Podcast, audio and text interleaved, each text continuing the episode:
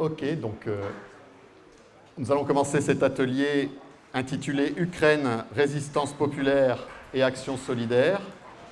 Donc moi je suis Christian Varin de la Commission internationale du NPA et membre du réseau européen de solidarité avec l'Ukraine en France, comme nos deux intervenantes, donc euh, Daria Saburova qui est ukrainienne et universitaire, et qui a en particulier récemment mené des enquêtes euh, auprès de la population ukrainienne, enquêtes sociologiques, et Catherine Samari, universitaire également, euh, militante du NPA et de la 4e internationale, et à ce titre-là a fait plusieurs euh, voyages en, Ukraine avant et après l'invasion russe pour rencontrer les militantes et militants ukrainiens anticapitalistes qui existe bien et dont justement euh, il va être question euh, en partie dans cet atelier. Donc, comme on le sait tous, le 24 février 2022, il y a à peu près un an et demi, c'était l'invasion russe de l'Ukraine.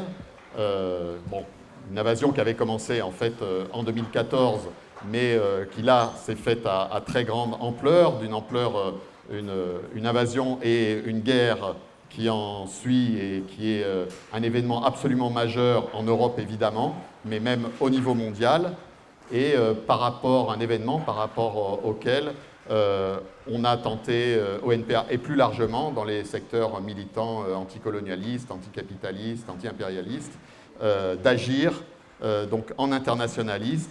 Et c'est pourquoi, avec d'autres, on a construit euh, au niveau européen, avec aussi des, militantes et militants avec lesquels on était en contact euh, avant, euh, ce réseau européen de solidarité avec l'Ukraine, avec des forces politiques, en particulier comme le RASEM en Pologne, comme, d'autres forces en, Europe, anticapitalistes en général, avec en France pas mal de collectifs, avec le CDTIM, avec Syndicat Solidaire, avec ATTAC, ce n'est pas le seul cadre qui s'est formé en France pour faire de la solidarité avec le peuple ukrainien. Il y a eu des cadres euh, plus larges qui avaient des bases plus limitées ou un peu différentes euh, avec les associations, avec le réseau du CRID, par exemple, qui a fait euh, un réseau de solidarité avec l'Ukraine, et aussi une intersyndicale qui s'est développée à partir d'un front de solidarité avec Solidaire, la FSU, l'espace international de la CGT, et euh, la CFDT, y compris euh, dans ce fonds. Donc ce, réseau européen de solidarité avec l'Ukraine, face à, une situation qui apparaissait complexe et une désorientation et même des positionnements qui nous ont beaucoup énervés parfois à gauche, on a voulu défendre des principes et donc euh, euh, ce réseau européen a pour principe la défense d'une Ukraine indépendante et démocratique, le retrait immédiat des troupes russes de tout le territoire ukrainien, l'arrêt de la menace nucléaire que constitue la mise en état d'alerte des armes nucléaires russes et le bombardement des centrales ukrainiennes, le soutien à la résistance armée et non armée du peuple ukrainien dans sa diversité en défense son droit à l'autodétermination, l'annulation de la dette extérieure de l'Ukraine, qui donc s'oppose aussi aux manœuvres donc de, l'Occident et, des puissances financières. Euh, avec, il y a eu un aspect euh, concret de cette campagne qui a commencé à se développer avec, les, Ukrainiennes et Ukrainiens. L'accueil sans discrimination de tous les réfugiés d'Ukraine et d'ailleurs. Là aussi, il y a eu des aspects très concrets, en particulier en, Europe centrale.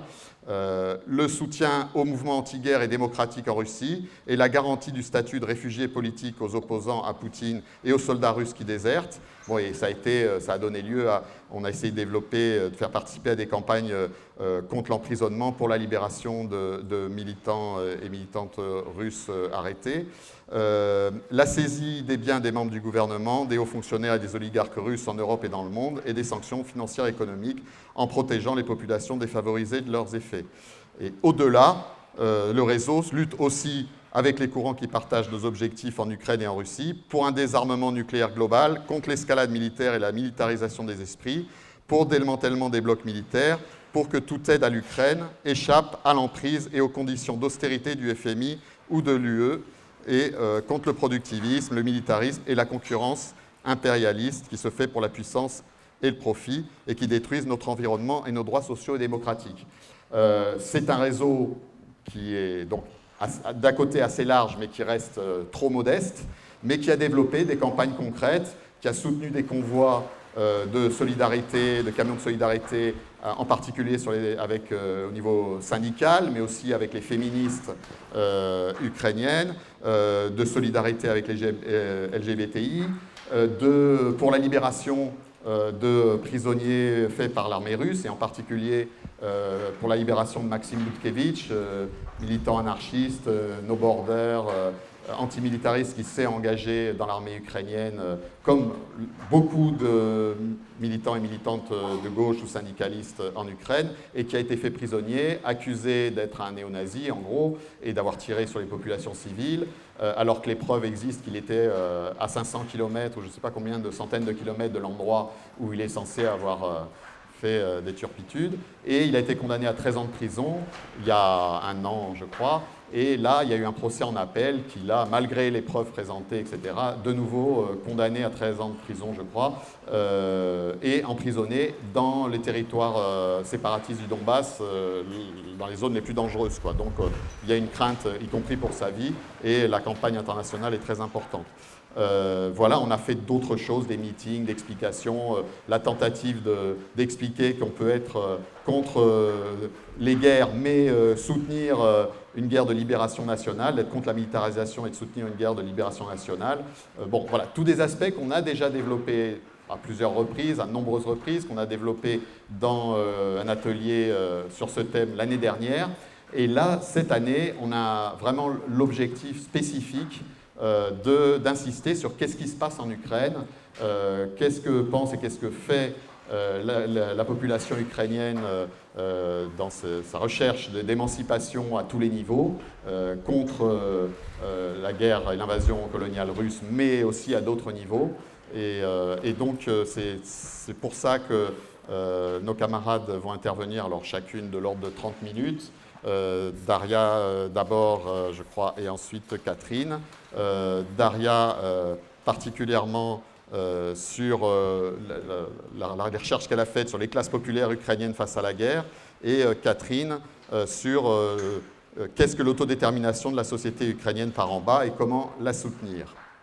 Voilà, on prendra ensuite les demandes d'intervention de la salle, comme on l'a fait dans d'autres ateliers, on essaiera de faire par salve de six interventions pour qu'il y ait des allers-retours avec euh, la tribune, et euh, évidemment euh, en respectant la parité femmes-hommes. Voilà, donc comme ça, ça se passera, c'est comme ça que ça se passera cet après-midi jusqu'à 17h ou un peu avant si on, est fatigué. Mais je crois qu'il y a plein plein de choses qu'on sera qu'on appréciera particulièrement d'entendre. Je passe tout de suite la parole à Daria. Oui, c'est bon, tout le monde m'entend? Euh, oui, donc euh, je n'ai pas fait de, faire de présentation générale sur la situation en Ukraine, ni euh, un topo historique, puisque, non, non, pas parce que en fait, je présuppose que tout le monde suit la situation au jour le jour, mais simplement parce que ces informations-là sont déjà largement disponibles dans les journaux. Et pour ce qui est de de, d'une présentation historique. justement, l'année dernière, euh, euh, à l'Université d'été du NPA, j'ai fait euh, une présentation que vous pouvez lire sur Contretemps sous le titre Questions sur l'Ukraine. Donc aujourd'hui, en fait, je vais me concentrer sur l'enquête que j'ai faite en Ukraine pendant trois mois cet hiver. Et euh, pourquoi en fait j'ai voulu faire cette enquête? Parce que euh, bon, j'ai remarqué qu'on euh, a en effet fait beaucoup de reportages sur l'Ukraine, on a beaucoup parlé sur la résistance ukrainienne, sur la mobilisation de la société civile, etc. mais on a généralement parlé de, tout cela dans, dans, les termes très généraux, sans en fait s'intéresser au rapport de classe et au rapport de genre qui traversent la résistance. Donc, dans les reportages, l'hétérogénéité sociale euh, de la résistance ukrainienne euh, a eu tendance à passer euh, au second plan. Alors, il y a eu quelques exceptions, et si vous n'avez pas lu ces articles, je vous conseille en anglais de, lire Open Democracy, donc, où une équipe anglo-ukrainienne fait des très très bons papiers sur, sur la situation sociale et économique en Ukraine. Euh, il y a aussi la revue ukrainienne Commons qui euh, a consacré aussi pas mal de papiers euh, à, la dégradation des conditions de vie et de travail en Ukraine pendant la guerre et aussi donné la parole aux syndicats sur, la situation. il y a des féministes ukrainiennes qui ont cherché à éclairer la manière dont la guerre renforce les, inégalités de genre. Et enfin, les analyses produites par la gauche ukrainienne et par les syndicats ont été largement diffusées en France par le RESU euh, et euh, notamment grâce à l'énorme travail qui a été fait par euh, les brigades éditoriales de solidarité des éditions Sileps. Donc moi, de mon côté, j'ai voulu comprendre s'il existait une manière spécifique pour les classes populaires de s'engager dans le mouvement de solidarité avec l'armée et les populations civiles les plus touchées par la guerre. Donc est-ce qu'il existe des formes d'organisation autonome Quel est le degré d'autonomie des initiatives populaires par rapport à l'État et les pouvoirs locaux, par rapport aux partis politiques, les syndicats, les ONG étrangères, mais aussi euh, les ONG des classes moyennes et supérieures? Euh, donc quel regard plus largement ces hommes et ces femmes portent sur la situation politique dans leur pays depuis euh, le soulèvement de l'Euromaïdan? Qu'est-ce qu'ils pensent des processus économiques, culturels, sociaux actuels et est-ce qu'ils sont éventuellement porteurs d'un point de vue alternatif en ce qui concerne euh, la vision de la société ukrainienne souhaitée pour, euh, pour après la guerre.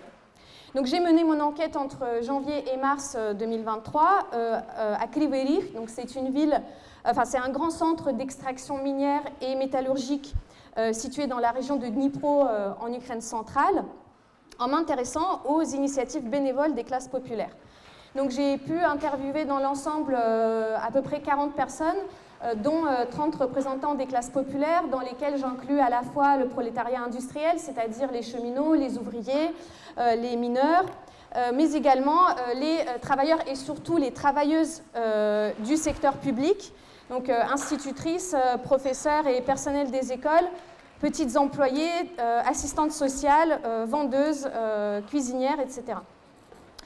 Ces femmes en fait appartiennent euh, au monde ouvrier euh, à la fois par leur origine et euh, par leur milieu de socialisation, puisque en fait très souvent dans, ces foyers, c'est la femme elle travaille dans le secteur public et l'homme il travaille dans le secteur industriel.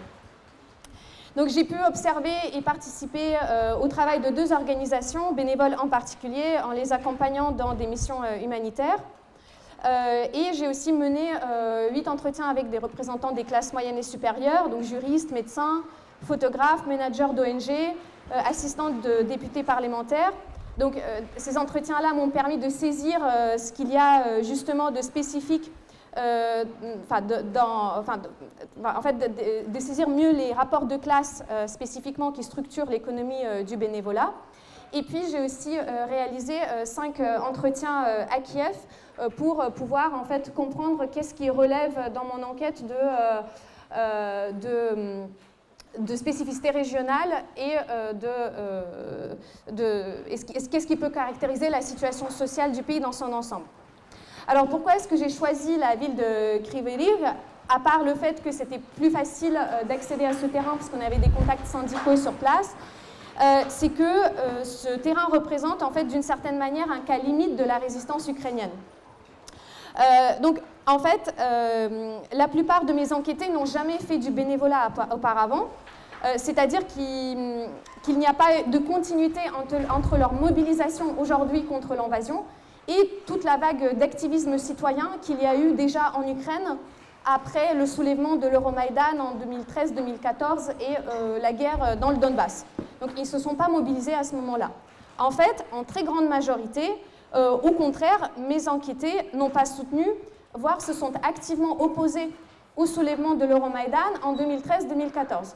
Euh, c'est des gens en fait qui à l'époque votaient pour Yanukovych et pour le parti des régions, euh, donc le parti pro-russe, dont le patron, l'oligarque Rinat Akhmetov, originaire de Donetsk, était et reste à ce jour le plus grand patron industriel de, cette ville. Euh, mes enquêtés, certains d'entre eux disent avoir été ouvertement pro-russes, non pas au sens où ils souhaitaient la reconstruction du Grand Empire, mais au sens où ils étaient très favorables, non pas à la coopération de l'Ukraine avec l'Union européenne, mais à la coopération de l'Ukraine avec euh, la Russie sur le plan euh, politique, économique et culturel. En 2014, la guerre dans le Donbass leur paraissait lointaine et ses enjeux obscurs. C'est l'invasion à grande échelle qui a vraiment déclenché la mobilisation de cette partie-là de la société ukrainienne. Mais il faut dire aussi que leur positionnement au sein de la résistance ukrainienne comporte des caractères singuliers euh, qui, euh, qui, sont très éloignés de la caricature de ces nationalistes ukrainiens qui seraient les, adorateurs de euh, collaborateurs Stepan Bandera, russophobes, ultralibéraux et réactionnaires.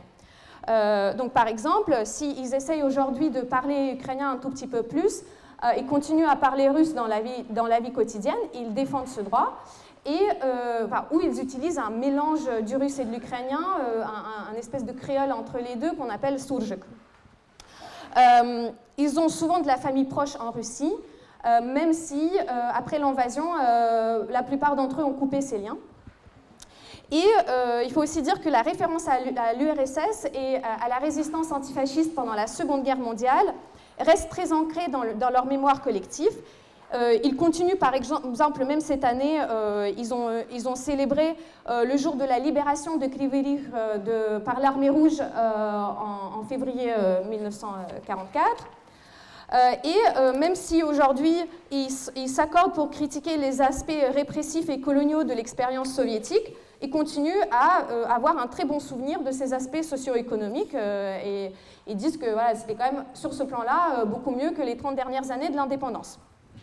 Et pourtant, voilà, ces gens-là sont très engagés dans la résistance aujourd'hui. C'est pour ça que j'ai dit qu'à limite, je ne sais pas si c'est le bon terme, mais en tout cas, c'est-à-dire que si on, peut voir que ces gens-là s'engagent dans la résistance, a fortiori, les, gens dans l'Ukraine de l'Ouest ont toutes les raisons de s'y engager.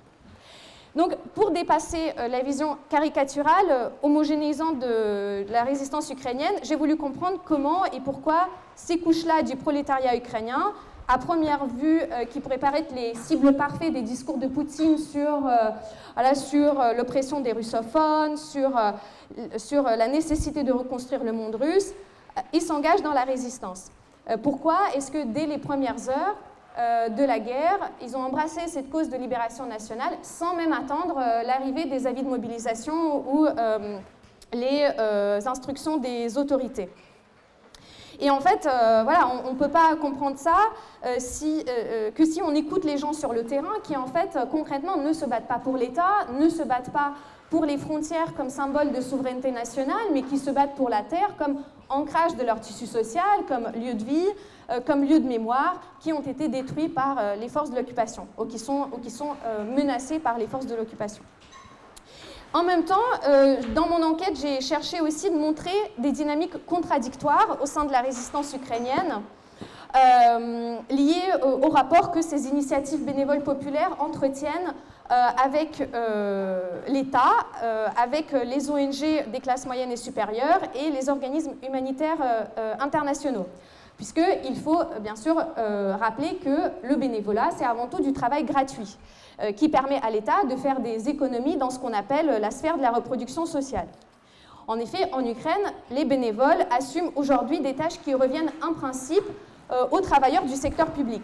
Donc ils évacuent les civils des zones de combat, accueillent et accompagnent les réfugiés, assurent en partie l'approvisionnement de l'armée, s'occupent des blessés, voilà, et euh, comme, euh, euh, comme, avec le travail de reproduction dans la sphère privée et dans les services publics, c'est encore aux femmes qu'on comble en, plus, grande partie ce travail. Ah, donc le bénévolat prolonge et renforce les rapports de genre qui structurent déjà l'économie domestique. Alors bien évidemment, on peut dire que dans une situation de crise telle que la guerre, euh, avec des besoins sociaux qui explosent à, cause des déplacements de population, à cause des destructions, à cause de, chômage, de l'inflation, etc. Euh, c'est tout à fait normal que l'État ne puisse pas assumer euh, en totalité ses fonctions.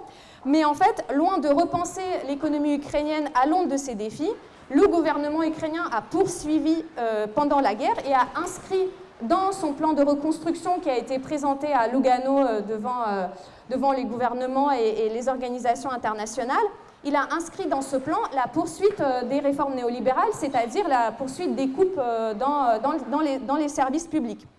Donc en fait, euh, vous voyez, donc d'une part, le bénévolat en Ukraine est une des manifestations de la résistance et de l'auto-organisation des classes populaires, et en même temps, il y a en fait, et ce qu'il faut surveiller, c'est qu'il y a un risque que euh, ça soit instrumentalisé euh, par l'État comme un dernier filet de sécurité pour, pour les classes populaires.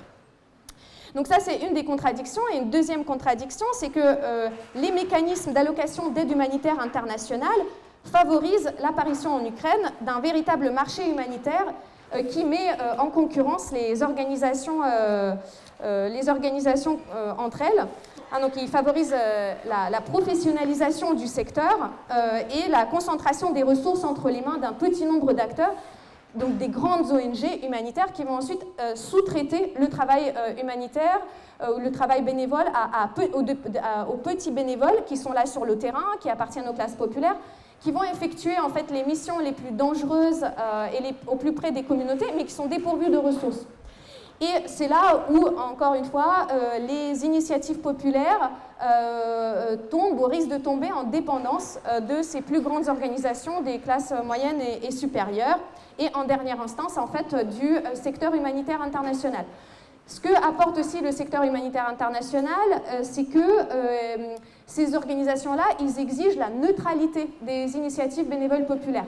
Ça veut dire quoi la neutralité? Ça veut dire vous ne pouvez aider que des populations civiles et non pas les militaires. Or, les organisations des classes populaires que j'ai rencontrées, elles sont polyvalentes. En fait, elles ont des proches sur le front, euh, donc à la fois, en fait, ils, vont ramener des choses aux militaires et ils vont aussi aider les populations civiles.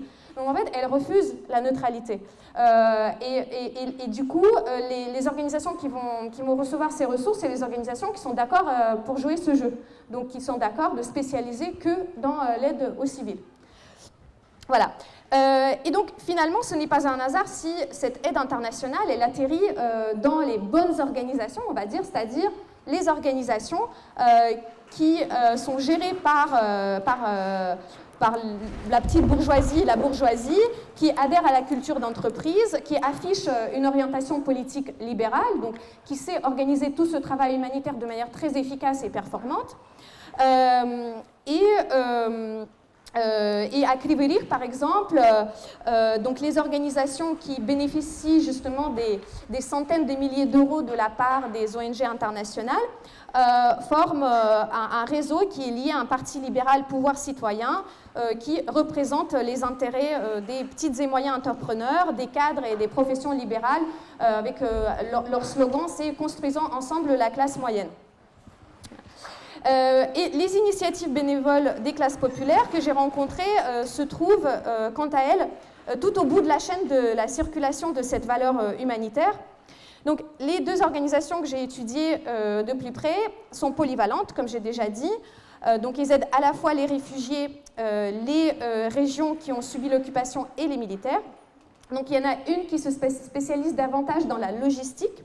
Donc justement, il y a une autre ONG qui leur sous-traite du travail humanitaire. Donc ils leur donnent en fait des, des, ils leur envoient des palettes avec de l'aide humanitaire et eux, ils ont un dépôt où ils font le tri, où ils constituent des colis alimentaires individuels euh, pour ensuite les ramener euh, euh, dans les villages bombardés ou sur la ligne de front. la deuxième organisation, c'est une organisation qui tient un local dans un quartier populaire de Kriveri, un local de distribution de vêtements pour les réfugiés, et se spécialise aussi en préparation de plats faits maison qu'elles amènent ensuite aux militaires. Et euh, donc, euh, euh, donc voilà, ces, deux organisations sont à la fois très autonomes sur le plan, organisationnel, c'est des vrais lieux de vie, donc en fait où les gens se retrouvent quotidiennement. Voilà, et en même temps, voilà, ce que, j'ai voulu comprendre, c'est en fait quel est, véritablement le degré de leur autonomie et quelles, sont les, potentialités de politisation de ces organisations-là. Combien de temps j'ai Parce que c'était juste l'introduction. Une de, euh, ah, c'est presque 15 minutes. Ah, ok. Oui. Donc euh, maintenant, je vais, je vais me concentrer sur les rapports, les rapports de classe et de genre qui traversent le bénévolat. Donc, une des spécificités de l'engagement euh, des classes populaires dans le bénévolat suite à l'invasion, c'est qu'il est souvent à la fois soudain et total, c'est-à-dire qu'il relève très peu d'un choix conscient et abstrait pour une cause. Hein, en fait, la plupart des gens à qui j'ai parlé, ils se sont retrouvés littéralement happés dans le bénévolat dès le 24 février. Euh, et euh, euh, donc en fait, ça, ressemble beaucoup moins à, l'engagement citoyen abstrait qu'à une, communauté qui se dresse spontanément pour son autodéfense immédiate. Hein, parce qu'en fait, très rapidement, les forces russes se sont retrouvées à 15 km de, de Cependant, il faut trouver du temps pour le bénévolat et euh, donc il faut disposer du temps libre. Et c'est une des raisons pour lesquelles les classes, euh, les classes, moyennes et supérieures sont surreprésentées dans le bénévolat. Donc soit ils ont euh, du business à côté, ils, ont, de l'épargne, ou bien ils, conjuguent le travail bénévole avec un travail flexible par projet, souvent en ligne, etc. donc c'est vrai que le temps, c'est une ressource qui manque aux classes populaires, déjà avec le travail salarié et le travail domestique. Mais c'est aussi justement la raison pour laquelle les femmes forment le noyau euh, euh, des, initiatives euh, populaires. c'est les femmes qui sont au chômage, en congé maternité, les, femmes retraitées, mais aussi les femmes qui occupent des emplois dans le secteur public où les salaires sont extrêmement bas, donc autour de 160 euros par mois. pour les enseignants, pour les, assistants, assistants sociales, etc mais euh, avec un régime de travail très différent du régime industriel, du coup, qui leur permet en fait de dégager du temps pour, euh, pour le bénévolat. Euh, puis, bon, il faut bien sûr disposer du capital social. Donc là, encore une fois, c'est la raison pour laquelle euh, les, bénévoles les plus connus en Ukraine, c'est euh, les blogueurs, les politiciens, euh, les artistes, etc. Donc ils vont par exemple utiliser leur compte Instagram pour lancer des cagnottes pour collecter de l'argent pour l'achat des drones, pour l'achat de l'équipement militaire, etc. Bien sûr, dans les classes populaires, on ne va pas avoir ça. Mais, du coup, dans les classes populaires, les personnes qui, surtout les personnes qui dirigent les organisations, c'est les personnes qui euh, sont, très, sont bien connues de leur communauté. Donc, par exemple, euh, une enseignante des écoles, elle va mobiliser autour d'elle euh, ses anciens élèves, les, parents d'élèves, tout son collectif de travail, etc. Donc, et je, vais, je vais donner une illustration. Donc, l'histoire de Olga, une assistante sociale et bénévole de 45 ans, illustre très bien justement cet engagement, cet engagement des, des classes populaires dans la résistance. Donc, elle, en fait, dès le 24 février, elle a reçu un appel euh, de son ami, euh, dont le mari, en fait, euh, sans attendre de recevoir l'avis de mobilisation, est parti au commissariat militaire pour s'engager comme volontaire dans l'armée. Et en fait, il n'a rien pris avec lui, il a juste pris ses papiers et il a été directement affecté dans la 17e brigade blindée de Krivelich. Donc son ami l'a appelé en, lui, disant le bus en fait il va passer devant chez toi, qui va amener mon mari sur la base militaire. Est-ce que tu peux lui donner une serviette, euh, brosse à dents, etc. Donc elle, lui a passé ce colis et le lendemain, euh, cette personne l'appelle de nouveau parce qu'arrivé sur la, sur la base militaire, il a constaté qu'il n'y avait vraiment rien pour accueillir autant de recrues. Donc il n'y avait pas de matelas, il n'y avait pas de drap, il n'y avait pas de, il avait pas de euh, de, de, torches, euh, etc. Donc il lui a demandé de trouver tout ça.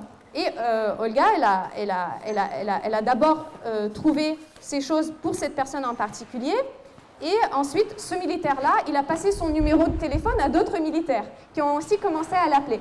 Et donc, c'est comme ça qu'elle, sans avoir jamais fait de bénévolat, elle m'a dit, moi je pensais que le bénévolat, c'est euh, voilà, aider les enfants euh, atteints de cancer, etc. Donc pour elle, le monde associatif, le monde du bénévolat, c'était vraiment très très loin. Et là, en fait, elle se trouve euh, comme ça, malgré elle, happée par le bénévolat. Donc elle commence à recevoir des demandes des militaires et commence à chercher les personnes qui peuvent qui peuvent l'aider. Donc par exemple, elle va, elle va rejoindre un groupe de femmes qui fait la cuisine pour le front, elle va aussi organiser euh, avec d'autres gens une fabrication artisanale des gilets pare-balles. Donc pour ça, elle va euh, contacter des ouvriers de, l'usine métallurgique qui vont fondre des vieux euh, tuyaux pour faire des plaques de métal. Elle va appeler sa copine qui travaille à la maison de la culture qui va coudre les, gilets.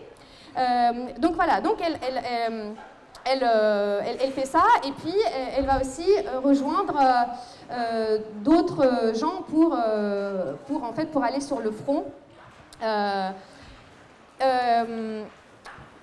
alors bon, en fait j'ai très peu de temps qui me reste, donc je ne vais pas pouvoir dire beaucoup de choses. Donc, je vais, je, vais, je vais dire simplement que... Euh, hum, hum, hum, que... Euh, bon, je vais finir ce portrait, en fait, et, je, vais, je, vais, je vais terminer sur, sur, les, sur les, les aspects de, genre.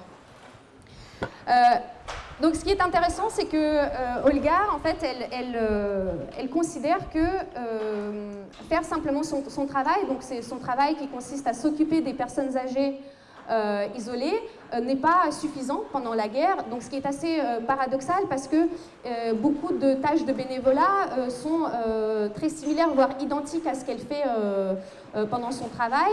C'est-à-dire, voilà, par exemple, la distribution des colis alimentaires aux, personnes, aux personnes dans, dans le besoin. Mais voilà, pour elle, euh, pour elle pendant la guerre, euh, ne rien faire à, côté du travail euh, salarié, ça reviendrait à, ne rien faire du tout. et en fait, pour dégager du temps pour le bénévolat, par exemple, elle va devoir du coup tricher, et tricher avec la complicité des personnes âgées pour pouvoir voilà, par exemple, ne pas, ne pas les visiter deux fois, deux fois par semaine, mais une fois par semaine, euh, de pouvoir reporter le rendez-vous euh, d'une journée à une autre. Euh, et elle a même réussi à convertir une de ses usagères au bénévolat. Donc elle a proposé à, à, une de ces personnes âgées de cuisiner quelque chose pour les soldats. et elle dit que en fait, si, si les, les, retraités avaient les moyens, ils, ils feraient peut-être tous du bénévolat, mais en fait, comme les, les, retraités dont elle s'occupe euh, ont des retraites de 40, de 40, à 80 euros par mois. Euh, ils ne peuvent tout simplement pas se permettre euh, même d'allumer le gaz ou d'utiliser de l'eau ensuite pour, laver les choses, pour, aider. malgré ça, Olga, elle refuse d'assimiler le bénévolat au travail qui mériterait un salaire, donc elle, elle, elle, essaie elle-même couvrir les, toutes les dépenses qui sont liées au bénévolat, même payer l'essence euh, par exemple. Euh, et elle refuse aussi de tirer un quelconque profit symbolique, euh, donc elle ne poste rien sur les réseaux sociaux. Et ça, voilà, ça, ça contraste avec l'attitude très souvent dans les classes moyennes et supérieures, où là, en fait, dès qu'ils enregistrent une organisation, donc j'ai préparé aussi un portrait, mais j'ai pas le temps de le présenter, ils enregistrent une organisation officiellement, et qu'il commence à avoir des contrats avec euh, les organisations humanitaires internationales pour des centaines de milliers d'euros, en fait, euh, il commence à, prévoir un budget pour euh, les dépenses administratives et il, se dégage un salaire. Donc moi, par exemple, un des bénévoles avec qui j'ai parlé, bah, lui, en fait, il, il s'est dégagé un salaire de 1000 euros par mois. Alors pour lui, 1000 euros par mois, c'est pas grand-chose parce qu'avant la guerre, il était, il était cadre dans une start-up du numérique berlinoise. Euh, mais euh, en Ukraine, 1000 euh, euros, ça représente 6, salaires minimum. bon, donc ça c'est pour ce qui est des rapports de classe. Bon, j'ai pas, j'ai pas le temps. J'ai pas le temps peut-être pour parler. Et puis je me suis complètement embrouillée dans mes dans mes feuilles là. Mais oui, donc je vais terminer sur le fait que pour ce qui est des rapports de genre, donc bien évidemment le bénévolat, il est, en, soi très féminisé. Euh, donc euh, voilà, euh, ça, renforce les inégalités de genre. C'est les hommes qui font la guerre, les femmes qui les, qui les soutiennent à, l'arrière. Donc le, travail bénévole, c'est aussi, en fait, c'est des tâches qui, qui, qui, prolongent les tâches reproductives. Donc faire la cuisine pour les militaires, fabriquer les filets de camouflage, tisser des chaussettes, coudre des draps, assister les réfugiés, soigner, écouter, rassurer, motiver. Donc tout ça, c'est au cœur du bénévolat. Euh, la plupart d'ailleurs de, ces travaux euh, ne sont absolument pas rentables du point de vue des logiques de marché parce que euh, c'est beaucoup, enfin c'est plus, plus comment dire, c'est beaucoup, ça prend beaucoup plus de temps de faire un plat fait maison ou de coudre des chaussettes en laine à la maison que, que le, coût de leur, de leur équivalent industriel. Mais euh, ce travail-là, il faut vraiment souligner que euh, c'est contradictoire, parce qu'à la fois, voilà, ça, renforce les inégalités de genre, mais en fait, ce travail, il a aussi un sens pour euh, ces femmes elles-mêmes, puisqu'elles contribuent à politiser la sphère de la reproduction à l'écart de l'État. Donc partout à travers le pays, dans les zones frontalières ou à l'arrière, les femmes organisent des cuisines collectives euh, et euh, ce travail, euh, bien sûr, il prolonge le travail domestique du point de vue de la division genrée du travail et de la nature de ce travail. Mais ce travail n'est plus enfermé dans l'espace privé du foyer, hein, donc il accède à une certaine visibilité, il fait l'objet d'une délibération collective et s'inscrit dans une initiative qui se propose en dernière instance des objectifs de type politique, c'est-à-dire libérer l'Ukraine de l'occupation. Et donc pendant qu'on travaille collectivement, on échange des nouvelles du front, on parle politique locale et nationale, on planifie la production pour les jours à venir, on se soutient mutuellement. Donc pour les femmes que j'ai pu rencontrer, euh, le bénévolat, c'est une manière de résister, de s'organiser de manière autonome, à la fois de la classe dominante et des hommes. Alors certes, ces initiatives ne sont pas politisées euh, en tant que telles, hein, donc euh, ces organisations en tant que telles ne se prononcent pas sur les questions de politique nationale. Euh, et, le rapport en fait avec les syndicats sont très indirects, c'est-à-dire que dans ces organisations on peut trouver des hommes et des femmes syndiqués, mais en ce moment, en tout cas avec les personnes avec qui j'ai pu parler, la plupart considèrent que les luttes sociales, ça va être pour après la guerre. Donc en ce moment, ils se concentrent au sein de ces initiatives bénévoles sur, sur la résistance. Voilà. Et par ailleurs, il y a dans ces classes populaires une énorme popularité de Zelensky, pour lequel ils ont voté. Euh, et, donc, euh, même, euh, même quand, il y a des réformes, nouvelles réformes qui tombent, les, les, nouvelles lois de travail, etc., ils ont plutôt tendance à, à, dire que Zelensky est entouré de mauvais ministres. et donc ils devraient tous les virer.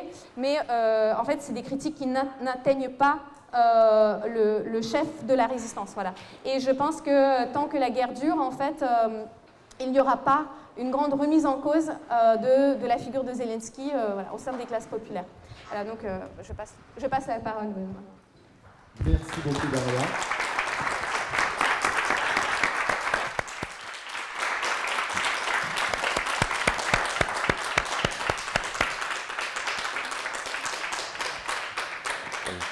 J'espère que tu auras le temps, en fonction des questions, de revenir sur des, des points que tu voulais souligner et que tu n'as pas eu le temps. Euh, donc Catherine, à toi. Je vais euh, largement suivre, euh, développer un certain nombre de, points que, Daria a présentés, avec ce même axe dans les deux interventions, mais je l'étendrai, disons, c'est l'accent sur une société concrète avec ses contradictions, avec ses conflits, avec par conséquent des luttes sur plusieurs fronts et beaucoup d'incertitudes. Et le but de, mon intervention, donc, euh, comme Christian l'a dit, c'est de mettre l'accent sur, euh, je dirais à la fois la notion d'autodétermination, on n'entend pas, mettre l'accent, ça va mieux donc mettre l'accent et essayer d'expliquer euh, ce qu'on euh, peut entendre par autodétermination d'une telle société au travers d'exemples, mais aussi montrer que cet axe, c'est-à-dire l'analyse concrète de la société et, qui passe par des liens militants, physiques, euh, avec des personnes vivantes dans cette société, des organisations de cette société, permet aussi d'interpréter euh, la guerre et également d'avoir euh, des leviers sans aucune garantie de succès, mais des leviers pour tenter d'agir euh, sur l'issue de cette guerre. Et là, évidemment, le lien que nous avons établi il y a quelques années, notamment à partir de 2013-2014, avec la toute petite minorité de camarades qui ont constitué ensuite l'organisation sociale Nirour, était très décisif pour avoir un regard sur cette société ukrainienne dans ses différentes étapes et aujourd'hui encore euh, pour travailler avec eux à une transformation de la résistance euh, populaire euh, le plus possible dans le sens de la défense d'un autre monde, d'autres rapports humains et d'autres droits. Alors, je voudrais juste illustrer ce point très rapidement, parce que nous avons un devoir de vérification de nos hypothèses. Hein. Contre les thèses dominantes qui divisent la gauche à l'échelle internationale et qui présente en général la guerre sans parler de la société ukrainienne, justement, ou en la, soit sans en parler, c'est-à-dire c'est géopolitique, c'est les conflits entre grandes puissances, c'est euh, euh, éventuellement avec euh, un campisme et le choix de, de, l'ennemi principal, mais même si tout le monde est, est, dénoncé, c'est, ça reste un, positionnement très détaché de la société ukrainienne ou qui la discrédite, y compris dans le, fait que bon, c'est une société d'oligarques finalement comme euh, la société russe.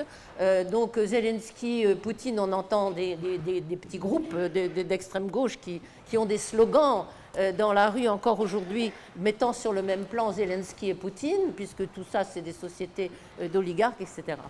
Alors, je veux juste donner quelques arguments sans entrer dans les détails. Il y a eu des articles écrits là-dessus.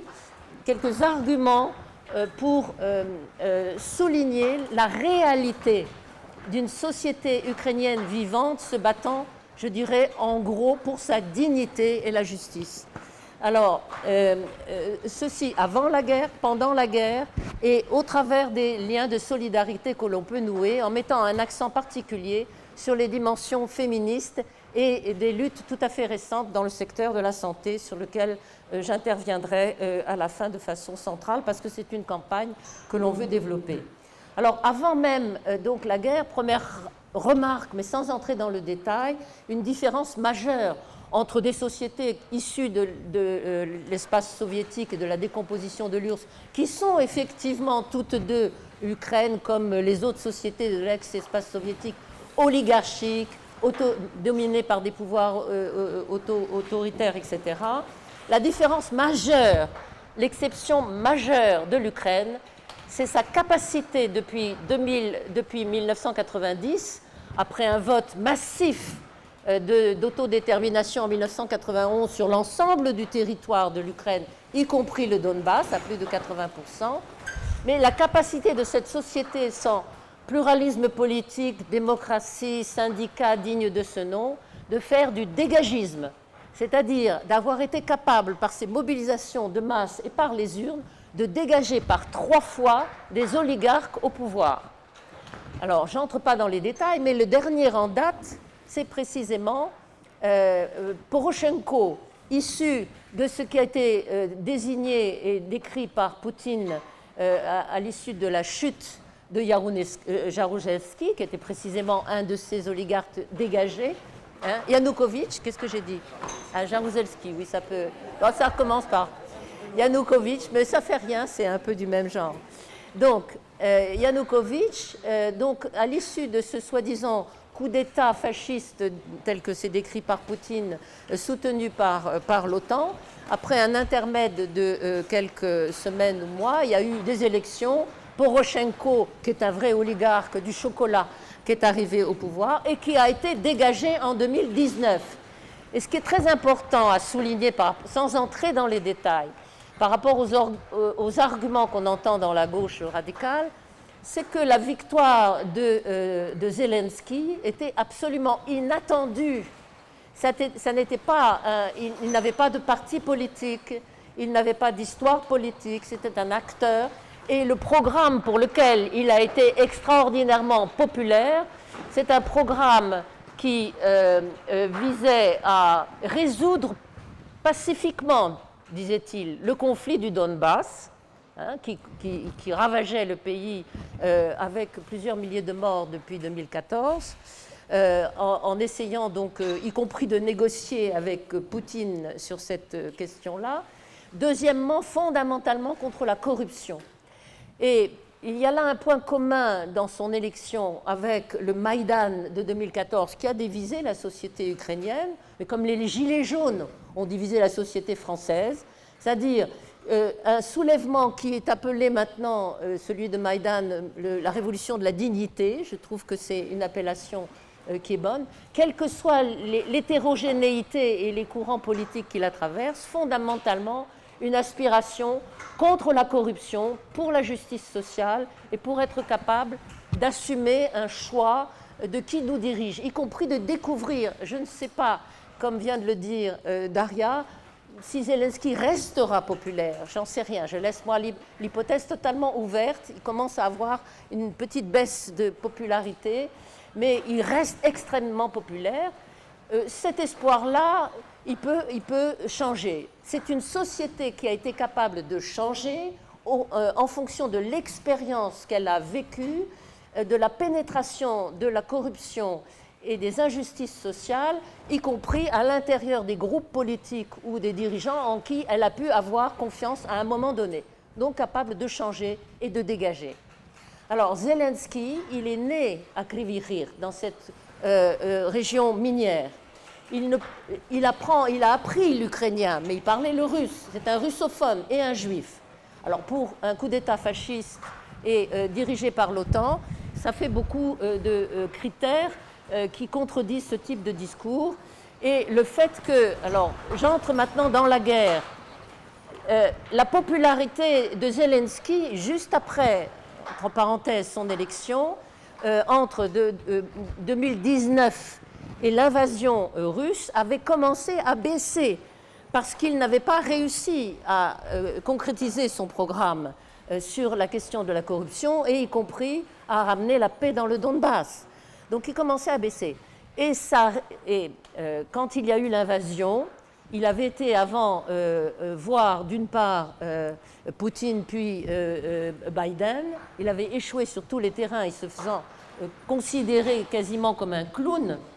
Et en ce qui concerne le pouvoir américain et l'OTAN, qui est censé tout contrôler dans cette guerre, il pensait explicitement, explicitement, et ça a été dit aussi dans, tous les médias occidentaux que Zelensky allait tomber très rapidement.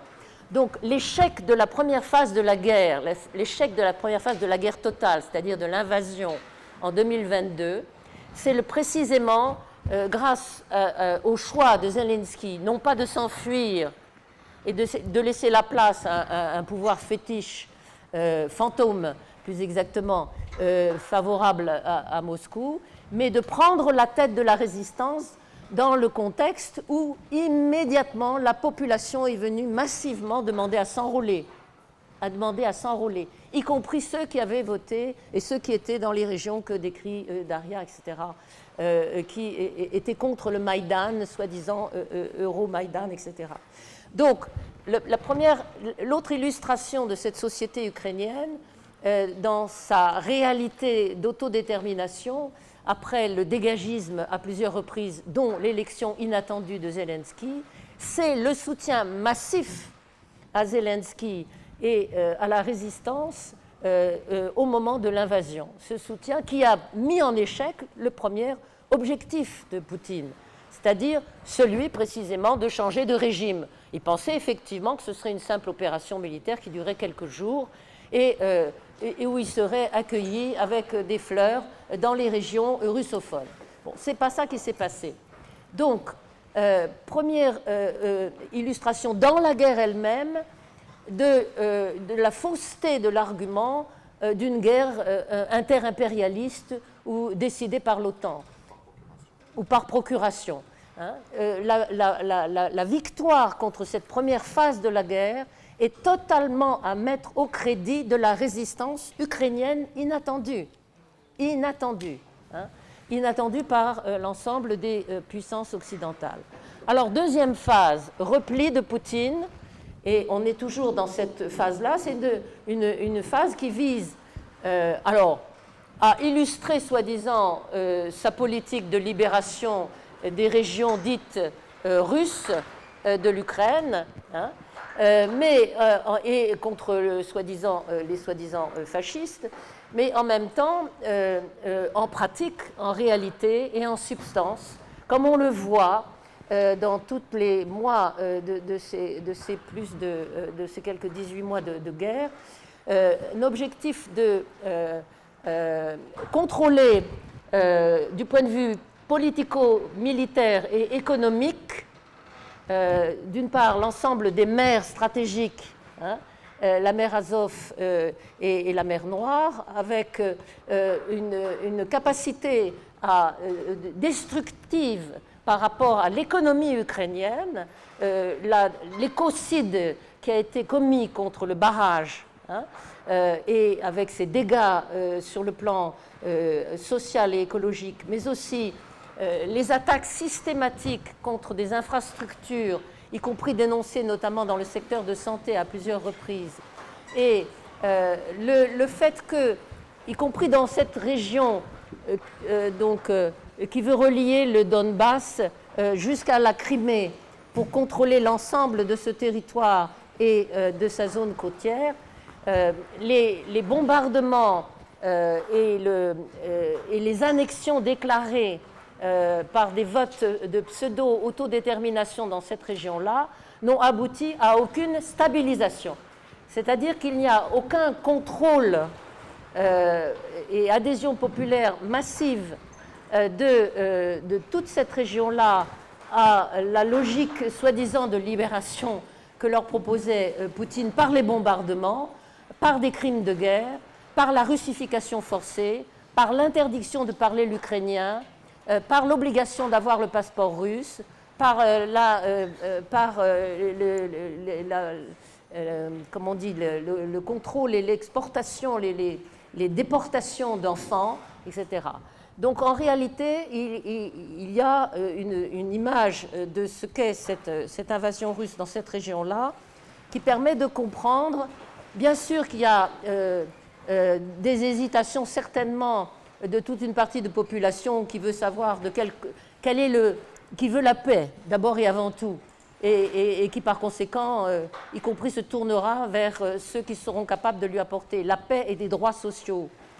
Mais euh, massivement, comme Daria l'a montré dans l'exemple limite justement de cette population de Krivirir qui avait été hostile à la révolution de la dignité de Maïdan, qui était plutôt pro-russe, comme on dirait, et qui était donc la cible qu'aurait dû atteindre Poutine, même dans cette population, et d'abord dans cette population qui est la première victime des bombardements, il y a des basculements majeurs, y compris la difficulté euh, d'avoir des maires euh, euh, qui soient significatifs à la tête des mairies, soi-disant annexées, etc., et une adhésion de la population.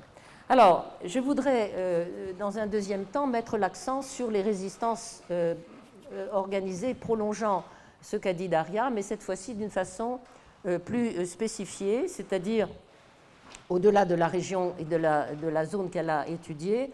Euh, donc, le développement, notamment à partir des réseaux syndicaux, le développement, mais surtout à partir de l'activité militante des associations donc, féministes, LGBT, roms et politiques, notamment les camarades de Social Nirour, euh, d'une résistance populaire qui donne un contenu à la notion d'autodétermination euh, qui est celui d'une euh, volonté d'expression indépendante, d'expression autonome de la population. Et d'expression autonome de la population qui peut être à un moment donné en soutien avec Zelensky en l'épargnant de la critique, mais euh, qui n'épargne pas le régime Zelensky, qui n'épargne pas ce qui se passe dans la société euh, ukrainienne, et notamment euh, ce qui se passe au niveau des attaques sociales, au niveau des lois contre les droits, mais surtout, et je voudrais, parce que le temps est, court, mettre l'accent sur les dimensions féministes et une campagne spécifique dans le milieu de la santé. Alors, euh, en ce qui concerne euh, euh, tous ces réseaux qui se, qui se sont mobilisés, que, j'ai évoqués, le, Christian l'a dit, Christian l'a dit au début, la spécificité du réseau dans lequel nous sommes impliqués, le RESU, et vous pouvez voir ça sur son site, c'est de mener des campagnes de soutien de ce qui est initié à l'intérieur de l'Ukraine elle-même, notamment, et aussi bien sûr euh, en Russie pour ceux qui refusent de mener la guerre. Euh, mais euh, en ce qui concerne l'Ukraine, donc les convois syndicaux, notamment, qui ont été menés, qui ont été organisés au plan international, mais avec les organisations féministes en particulier. Alors, je voudrais dire quelques mots sur les organisations féministes. Daria a dit, et c'est très important, que les, les grandes organisations humanitaires pouvaient recueillir un financement important et en étant dominées notamment par des catégories sociales, et, y compris d'ailleurs parfois même par, des hommes, hein, mais y compris quand c'est des femmes, des, possibilités que ce soit des catégories sociales de, de, classe moyenne ou supérieure et euh, qui euh, utilisent les financements en relayant ensuite éventuellement les aides vers euh, des associations locales pour le contact direct avec la population, mais qui n'ont en général souvent pas le contact direct. Et ce qui est apparu récemment, vous avez suivi ça, je suppose, dans les médias, c'est la dénonciation de la corruption massive qui a traversé la société qui traverse la société ukrainienne, y compris dans les réseaux humanitaires, justement. Alors, c'est pour ça que le lien concret avec euh, des organisations euh, féministes, même toutes petites, euh, ou des organisations de lutte sociale, comme j'en parlerai juste après, dans le secteur de santé de l'association Soit comme Nina, que j'expliquerai après, sont très importants, ces liens, parce qu'il s'agit précisément d'aller directement au contact avec la société, même si ce qu'on peut apporter au niveau financier, euh, au niveau matériel, euh, même on a pu faire des collectes, les camarades syndicalistes nous expliquaient qu'ils avaient pu faire des collectes pour des drones, pour des gilets pare-balles, ou pour euh, du, matériel sanitaire, ou, pour toute une série de, besoins des femmes à l'intérieur de la résistance, etc. si même si c'est tout petit, c'est euh, politiquement, syndicalement, humainement décisif, justement pour échapper euh, au réseau de la corruption et pour aller directement vers euh, des organisations sociales qui, elles, sont impliquées dans la résistance avec des motivations de survie, de dignité, de solidarité, si vous voulez, qui sont celles que nous partageons et qui nous permettent de savoir que ce qu'on apporte comme solidarité va là où on en a le plus besoin, et notamment euh, les, personnes qui sont euh, frappées par le chômage, qui sont, euh, les, femmes seules, ou qui sont les personnes âgées, ou qui sont les, toutes les, personnels les plus précaires à l'intérieur de cette, guerre. Donc je voudrais évoquer quelques campagnes concrètes qu'on a faites. D'une part, par rapport à ce manifeste féministe international, euh, qui s'appuyait sur euh, des prises de position de féministes russes contre la guerre, ce qui est évidemment très juste, mais qui ne disait pas un mot, ce que je disais au début, euh, de la société ukrainienne et des femmes ukrainiennes et des féministes ukrainiennes. Donc nous avons pris contact avec ces groupes féministes qui ont continué à développer pendant la guerre leur activité contre les rapports de domination qui continuait et qui s'aggravait effectivement dans la guerre, y compris dans la militarisation, mais qui se sont emparés d'une part euh, des, euh, activités humanitaires, euh, mais avec un contenu particulier dirigé vers les femmes et les besoins spécifiques des femmes, et d'autre part qui se sont opposés, y compris, aux rapports machistes et euh, au rapport de violence contre les femmes à l'intérieur de la guerre. Alors ça veut dire les campagnes, y compris contre le viol commis euh, par euh, les armées d'occupation, bien sûr, mais aussi par la montée des viols et des agressions dans un climat de militarisation de la société qu'elles ne cachent pas. Mais elles disent, et comme le disent aussi les courants LGBT qui se mobilisent, y compris sur le front, ils disent euh, nous nous confrontons dans la société ukrainienne, comme dans toutes les sociétés, à des relations euh, sexistes, machistes et de, domination et d'oppression. Mais dans la société ukrainienne, nous avons la possibilité d'avoir, euh, de, résister, de nous organiser, de nous battre pour notre dignité. Aujourd'hui, les campagnes menées par Poutine et par tous ses alliés d'extrême droite au plan international ont pour cible majeure euh, ce qui est assimilé euh, comme euh, les valeurs occidentales, LGBT, sexistes, etc. Et donc il y a véritablement une impossibilité euh, pour euh, les courants féministes et LGBT ou euh, antiracistes, antifascistes d'Ukraine de s'identifier avec quoi que ce soit de crédible du côté de ce qu'est la politique réelle, fascisante et de plus en plus fascisante, conservatrice et réactionnaire du pouvoir russe.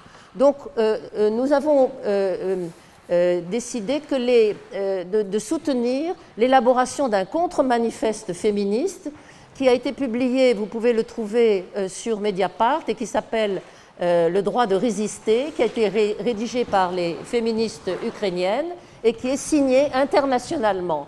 Donc ça, c'est le premier aspect. Deuxièmement, nous avons mené des campagnes avec notamment nos camarades féministes de Pologne euh, pour, et à l'échelle de l'Union européenne et en Pologne, dans, pays dans lequel, comme vous savez, le droit euh, pour l'avortement est particulièrement attaqué. Euh, euh, nous avons mené campagne avec nos camarades de l'organisation Razem Ensemble de Pologne pour libéraliser, dans conditions de guerre, l'accès au droit à l'avortement pour notamment les masses de femmes ukrainiennes qui se trouvent en situation d'être enceintes, soit enceintes parce qu'elles n'ont pas voulu, par le viol, par les viols de Russes ou par des viols de mais qu'elles ne peuvent pas démontrer. Donc des campagnes sur ce terrain-là. Et troisièmement, des campagnes de financement des organisations, notamment euh, une des organisations que Daria avait aidé à mettre en place à Kriviri, qui s'appelle les Mamies au front. Donc comment, tu, comment ça Enfin, qui, qu'elle nous a fait connaître. C'est les mamies sur le front. J'aime bien ça, euh, pour des raisons que vous comprendrez. Bon, euh, et donc, euh, avec donc, des, campagnes de collecte qu'on coordonne à l'échelle européenne et internationale, en lien avec nos, camarades féministes et les groupes concrets sur le terrain, qui publient des, newsletters d'informations sur comment on utilise ces fonds. Bon. Et je voudrais terminer par la campagne que l'on voudrait mettre en place, euh, que l'on est en train de mettre en place avec l'aide de, euh, Daria d'ailleurs et des camarades de Social Nirour, et qui s'appelle Fait comme Nina.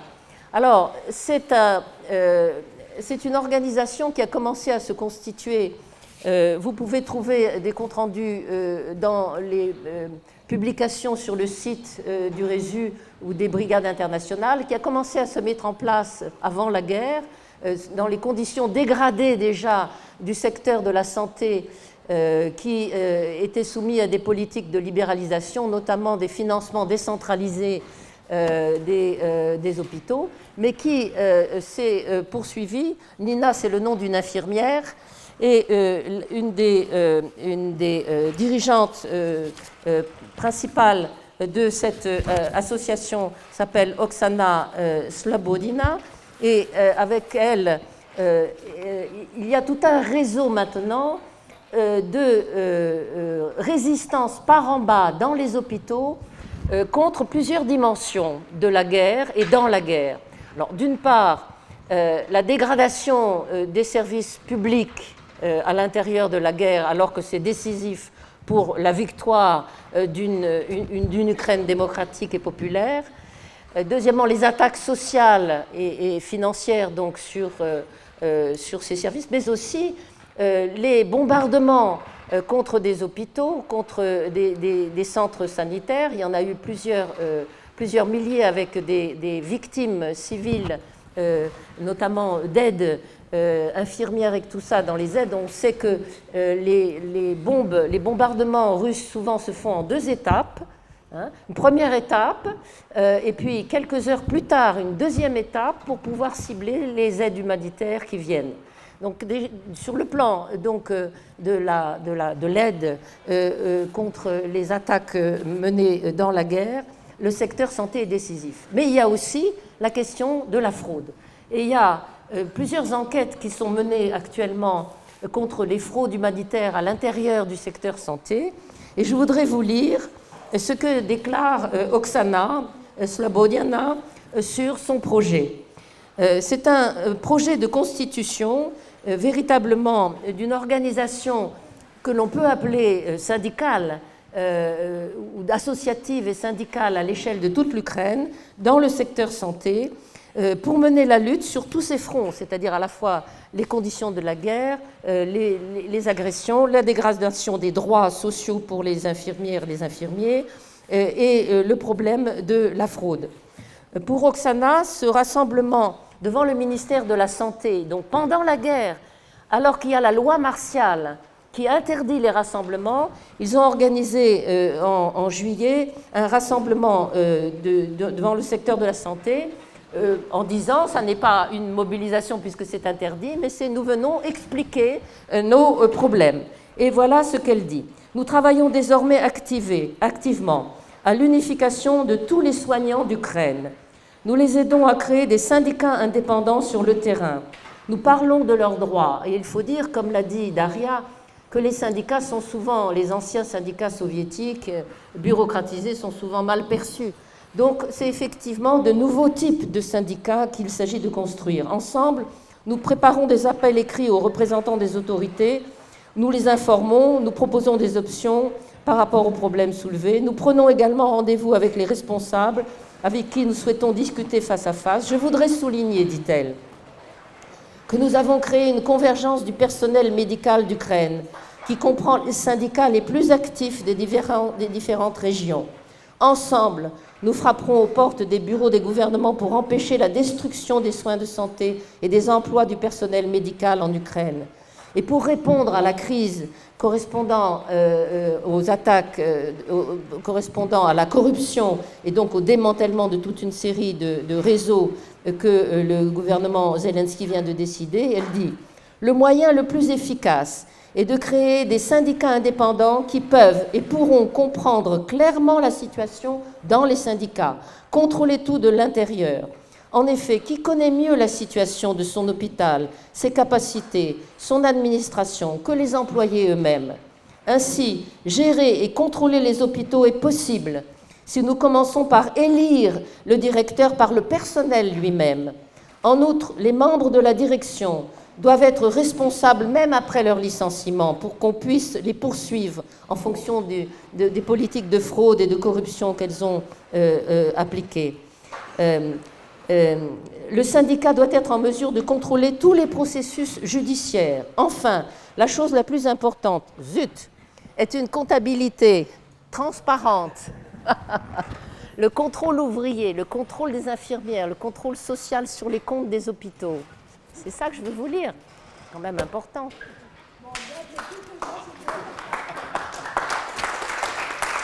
Bon, voilà. Donc, nous sommes tous.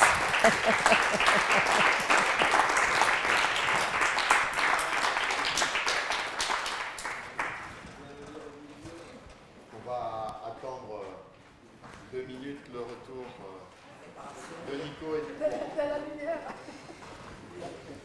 il y a des câbles qui courent, euh, il y a des gens qui se prennent dedans, euh, en particulier, si j'ai bien compris, les enfants qui vont à la piscine. On va s'occuper de la piscine, c'est ça?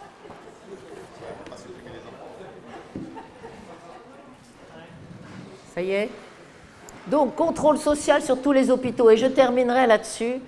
Euh, l'orientation fondamentale de nos camarades par rapport au projet de, euh, de pression qui émane à la fois des états-majors de l'OTAN et euh, de toute une série de courants de gauche et de droite qui disent il faut arrêter la guerre euh, et que les Ukrainiens concèdent un certain nombre de territoires pour obtenir l'arrêt de la guerre. C'est ça qui est sous pression aujourd'hui. la réponse de nos camarades, elle est de dire transparence totale sur toutes les négociations. C'est effectivement à la population et à la euh, société ukrainienne de euh, décider de contrôler les conditions dans lesquelles elle mène la guerre et où elle veut arrêter la guerre, c'est-à-dire quel type de paix juste et durable. Et pour cela, il y a un problème de contrôle et de développement d'auto-organisation dans la société qui est effectivement encore trop limité, mais que cet exemple euh, au niveau du secteur de la santé illustre comme une dynamique euh, extrêmement intéressante dans, laquelle nous pouvons nous engouffrer pour aider effectivement, euh, d'une part, à la lutte pour les droits sociaux féministes, contre la corruption, contre les politiques de privatisation, mais aussi contre les pressions occidentales du FMI et au niveau international qui sont exercées sur cette société euh, pour déterminer son avenir. Donc la démocratisation radicale de cette société pour une autre Ukraine défendant des droits humains contre tous les oligarques, c'est ce que défendent nos camarades et c'est comme cela que nous pouvons aussi développer un internationalisme par en bas euh, et, mener une lutte, on en discutera aussi demain dans l'atelier, contre tous les blocs militaires et contre tous ceux qui veulent contrôler les populations sur leur devenir. Voilà, merci.